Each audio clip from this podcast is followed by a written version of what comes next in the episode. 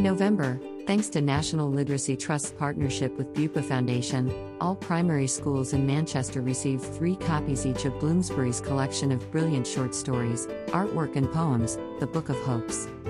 Each school was invited to enter the Scrapbook of Hopes competition, whereby teachers and pupils were asked to take inspiration from the Book of Hopes and demonstrate how they spread hope, optimism, and a love of reading in their school and community.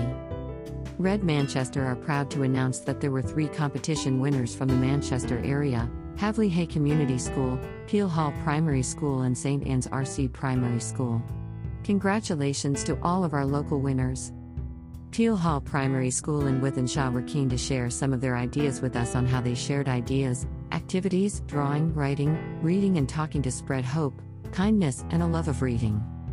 Peel Hall really value their links with Manchester libraries, with their activity calendar boasting a visit from a local librarian and a virtual visit to discuss Pan African literature.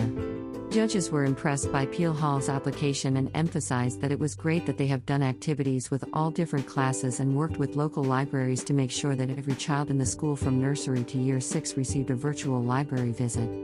That's 467 children in total. Peel Hall's tips for fostering a school wide reading culture include Middle dot producing a regular reading newsletter, Middle dot an extreme reading competition. Middle dot corridor reading displays. Middle dot reader of the week prizes, whereby weekly winners receive a certificate and a bookmark. Middle dot creating a virtual book fair. Thanks to Literacy Lead, Afshin Baysirian for sharing these ideas and photos with us.